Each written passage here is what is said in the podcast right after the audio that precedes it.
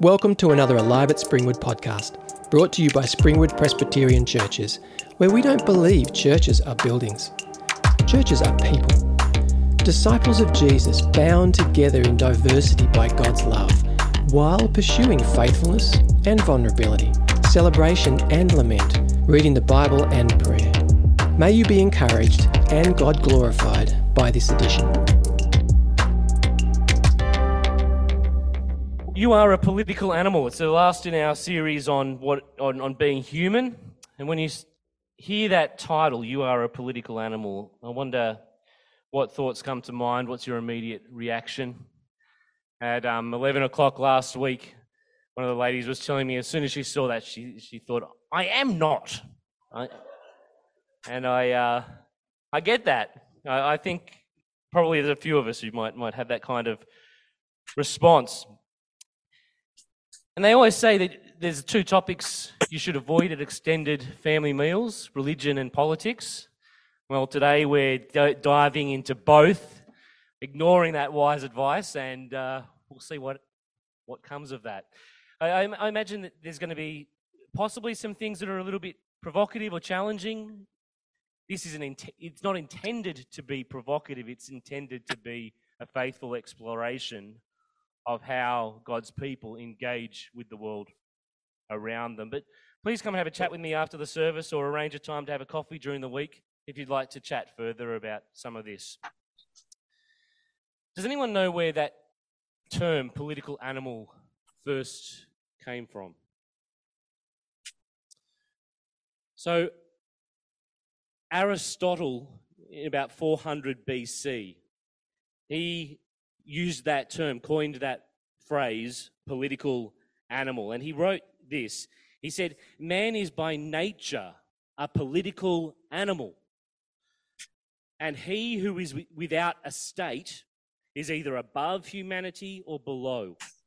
He is the tribeless, lawless, homeless one, or hearthless one, he he said. He may be compare, compared to a bird which flies alone. And Aristotle's point was that humans are inherently social and communal beings. And that because this is true, we naturally, in fact, we can't help but create a politic as we organize our common life together. Now, when we think of politics today, and Annette mentioned this earlier, we immediately think of systems and structures of state and national governments and departments that institute laws and rule over us. But we can talk about politics in all kinds of other contexts too church politics, workplace politics, family politics. In fact, politics exists whenever and wherever people are in relationship with each other. So I wanted to, to define politics in this way, and it's really important to listen to this definition, or the sermon's not going to make a whole lot of sense. Politics is the way a community of people organize and order and attend to their common life together. It's connected with questions of power and authority and rule, of processes and systems for decision making and maintaining order, and hopefully seeking the common good. So, what we're going to do today is to look at what Scripture has to say about politics. My hope is that this will provide a, framework for thinking through how we faithfully interact and speak into the political sphere of the society that we live in. Let's, uh, let's pray as we come to God's word. Lord God, we, uh, we thank you that you are here with us as we gather together as your people. And Lord, we know the, that you call us to be your people and to live your way, and that your word and your truth touches on every part of what it means to be human. And so, Lord, now may you challenge us and confront us and help us to understand how we might respond in worship and honor of you in the political sphere of our lives. In Jesus' name, amen. So, the first thing to say is that the word politics itself is not found anywhere in Scripture. Uh, it comes from the Greek word polis, which means city, and, and that, that word's quite common in Scripture. But, but the act of politics, the organizing and governing of public life, is everywhere in Scripture. And I want to start in Genesis, where we discover right from the beginning that we are created as political beings. Aristotle was not far from the truth, I think. Can we have the next slide, Murray? So, so Genesis reads, Let us make mankind in our image. This is God speaking, in our likeness, so that they may rule over the fish in the sea and the birds in the sky, over the livestock and all the wild animals, and over, over all the creatures that move along the ground. So, from the very beginning, creation and human community was given order and organization. You know, the story of Genesis describes God creating the physical creation, drawing out of chaos land and water and sky, bringing order to a chaos. But it's not just in the physical creation that he does that, he does it with human relationships and community as well. And so there's this kind of proto government established where God is ruler, but he bestows upon humanity the rule over creation. There are tasks then given out for the flourishing of life and even basic laws for this Eden community. Eat from any tree, but not from the tree of knowledge. What, I find quite fascinating about this is that there's this politic, this proto politic that existed before the fall. There's a goodness and a rightness about the ordering and organizing of life. Now, I imagine for, for some of us, the word politics often stirs a negative reaction. But when community life is well ordered to promote flourishing, politics can be, dare I say it, even beautiful. How often do we hear politics described as beautiful? Not very often. But when politics works for the flourishing of all, it can be a beautiful thing. But what all of this means is that we can't actually escape politics. Again, Annette referred to this earlier as well. But, but I was listening to an interview with a man the other day who labeled himself as a Christian anarchist. And I was a bit surprised to find that a Christian anarchist, at least as he described it, is not someone who rebels or incites riots, but someone who believes so firmly that God is the only king that they refuse to engage in secular politics at all and would even say that voting is wrong. So, this was in an American context. The, problem is, sure, you can try to separate yourself from politics, but each and every day, all of us will engage in and benefit from the organizing and ordering of human community. How much of our lives that we enjoy in this area do we take for granted eh, is enabled by the fact that we live under a, under a government where there is order and a seeking generally of the common good.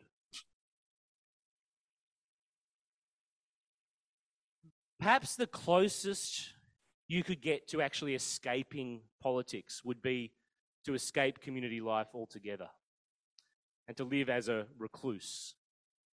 And yet, even then, you're still bound by laws. And so the question is not, should I engage in the political sphere of life? But how should I engage in secular politics as a follower of Jesus? Next slide. Thanks, Murray. As we move along in Scripture, we, we find that not only are we inherently political beings, but that God Himself is concerned with politics too. And I say this because God is deeply and consistently concerned for how peoples and tribes and nations live out their shared life. He calls governments to account and establishes kingdoms. He topples thrones and anoints rulers. God cares about politics because he cares for his world. We've already been exploring this in the book of Deuteronomy this, this year. When, when God saves his people and calls them out of Egypt, he takes them to Mount Sinai. And there he appoints leaders to make decisions and establishes a pseudo government of sorts, and with, with the goal of flourishing for all. God, as Israel's king, acts as Israel's king to direct and order their common life towards this goal of flourishing. And there's no part of human existence that's untouched by God's rule. There's laws for family life, for farming and agriculture, for eating and washing, for loving the outcast and dealing with violence and infidelity. God gives his people this comprehensive politic for how they are to live life as his people that's characterized by love for God and love for neighbor and it's in stark contrast to the other nations around them. Next slide. Thanks, Murray. As we move ahead in the biblical story, Jesus comes on the scene pronouncing that the kingdom of God is at hand. Now, when Jesus pronounced the kingdom of God, he was making a political statement. It wasn't just a political statement, but it was a political statement. He was saying that a new kingdom with a new way of life under the rule of God was emerging.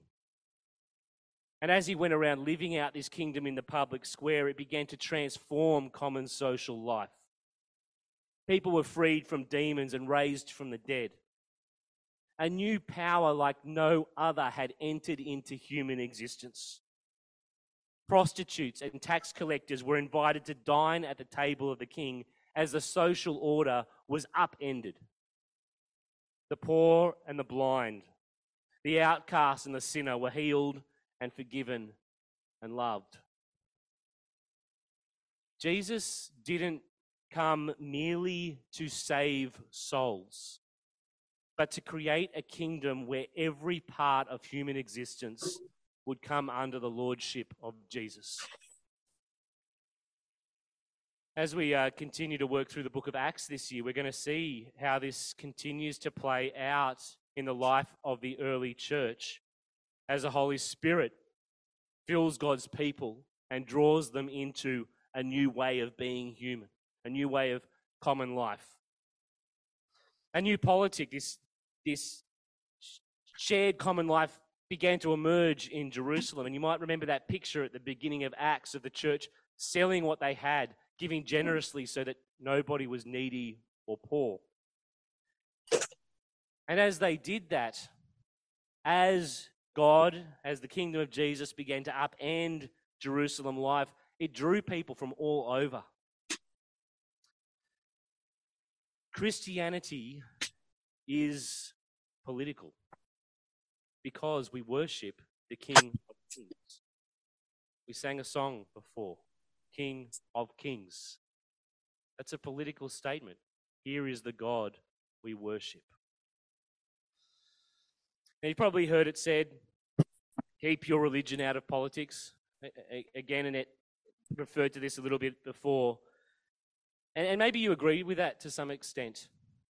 But the problem is, if, if politics is about how we organize and attend to our common life together, and we believe that the gospel of Jesus calls us into a certain way of living in community, then they will bump into each other and overlap.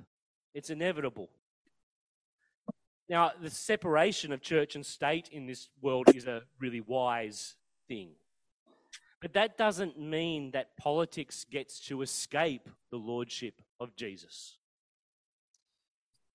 We're reminded, in fact, to take an interest in political life whenever we pray, Your will be done on earth as it is in heaven. So far, I've suggested that we're necessarily political beings who are called to attend to the good ordering of common life under the lordship of Jesus. But I want to turn to the question now how do we, as God's people, engage with the political sphere of our society? As we uh, look at the New Testament, Scripture has quite a lot of wisdom to give us on how we engage with governments and authorities and the politics of our secular society. But there's this interesting tension throughout Scripture between submission and subversion. On the one hand, we, we have passages like Romans 13 that we heard earlier, and where it says, next slide, Murray, let everyone be subject to the governing authorities, for there's no authority except that which God has established. Or in 1 Peter, it says, show proper respect to everyone, love the family of believers, fear God, honor the emperor. Now, this was in a time and place where the government was not as trustworthy as it is today. And this is a big call for Peter and Paul to be making, a costly call. But Paul and Peter both recognize that government and authorities who order social life even though they can be corrupted and are imperfect, play an important role under God in restraining evil and preserving justice. If there was no ordering of common life, we would only have chaos. It would be not it would not be good for human flourishing. Paul even he, he often used politics to open up doors for him to preach the gospel. He wasn't afraid of calling himself a citizen of Rome and using that to his advantage. Next slide, Murray. Yet, Scripture also gives us these stories of God's people acting as a subversive presence in the political sphere. So, Shadrach, Meshach, and Abednego refused to bow down to Nebuchadnezzar's statue and are thrown into the fiery furnace. Or Daniel who disobeyed the law of Darius and continued to pray to God and was thrown to the lions. In Acts, Peter and John are told by the authorities to stop speaking about Jesus in Jerusalem, and they respond, We can't stop talking about what we've seen and heard. Then later in Acts 17, there's a mob that comes up against Paul, and it's actually a bit of a dicey situation for Paul when this mob comes up against him. And they accuse him of two things. Firstly, that Christians have turned the Roman Empire upside down. And secondly, they are all defying Caesar's decrees, saying that there is another king, one called Jesus. It wasn't lost on the crowds that these Christians were preaching and living a gospel politic that challenged and subverted the ways of Rome. Now, this subversion didn't look like violence. If we look at the stories and as we follow the stories of Acts, it didn't look like violence, it doesn't look like rebellion or law breaking. It looked like God's people being totally committed to Jesus as King and living that out in their common life.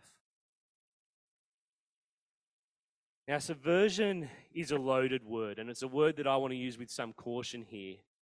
Because if we think our role as God's people is to subvert the secular political sphere, then that could be used to justify all kinds of unhelpful and uh, uh, civil disobedience of a kind, which uh, I think can be quite unhelpful. Uh, I think it's helpful for us to remember that the greatest act of political subversion that the world has ever known took place when Jesus submitted to the power of Rome and was crucified at her hands. On the cross, submission and subversion met. The political world of the Roman Empire was not turned upside down by civil disobedience or rebellion, but by a God who had such a commitment to human flourishing that he would suffer, even die, to see it happen. I want to suggest that subversion means to share in our King's beautiful vision for human flourishing and to live that out, even when it's costly to ourselves. So, how do we live out this tension of submission and subversion as God's people? That's a question that every Christian needs to ask in their own particular context. The way that we answer that question in an Australian democracy will be very different to how Christians in China answer that question under a communist regime. But I, I just want to share five suggestions for us in the Australian. Hello. Could I have Firstly, some towels, Know please? the kingdom that you belong to. Yeah. Before we engage in No, the I've political got sphere face washes. I just want we need to be very towels clear. and, and the- As God's people, we belong Floor. first For the floor. Yeah, thank kingdom you. of God. No. Citizens Yep, of thank you. And this kingdom of God has its own politic, its own view of how human life is best lived. This kingdom of God is not liberal or Labour, it's not Green or Christian Democrat. Every human political party or organisation is fallen and imperfect. That means that as we engage in the politics of our society and think about voting, every party will have policies and, and certain things they, they believe that reflect a vision of human flourishing that we could align ourselves with. But each political party will also Thank have you. policies that we should disagree. Thank you very much. Thank you. We should engage in secular politics with a critical eye. And the only Thank you very politic much. we should be fully partisan to is the kingdom of God. Next slide. Secondly, I want to encourage us to make use of the avenues given to us to impact politics. We're really fortunate, and I think we take this for granted. We live in a time where we have so many avenues afforded to us for speaking into the political sphere. And not just afforded to us, encouraged for us to use. We should be thankful for that and celebrate it. It's a gift.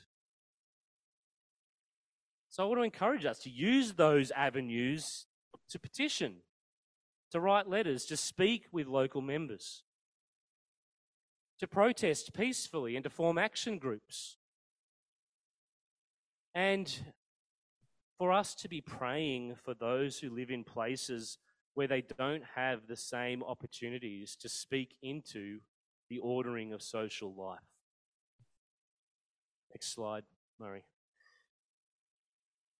Thirdly, don't be surprised if governments continue to disappoint us.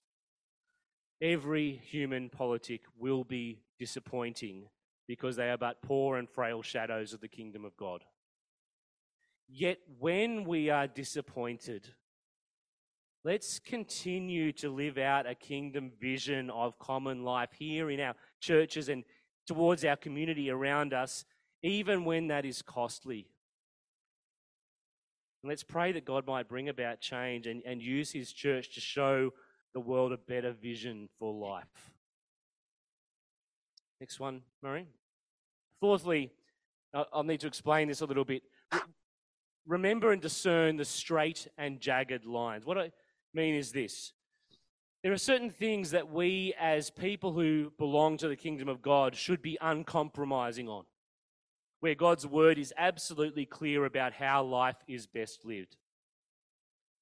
But when we talk about politics, there are a lot of jagged or blurry lines as well. Matters where the solution is not so clear and where Christians will disagree.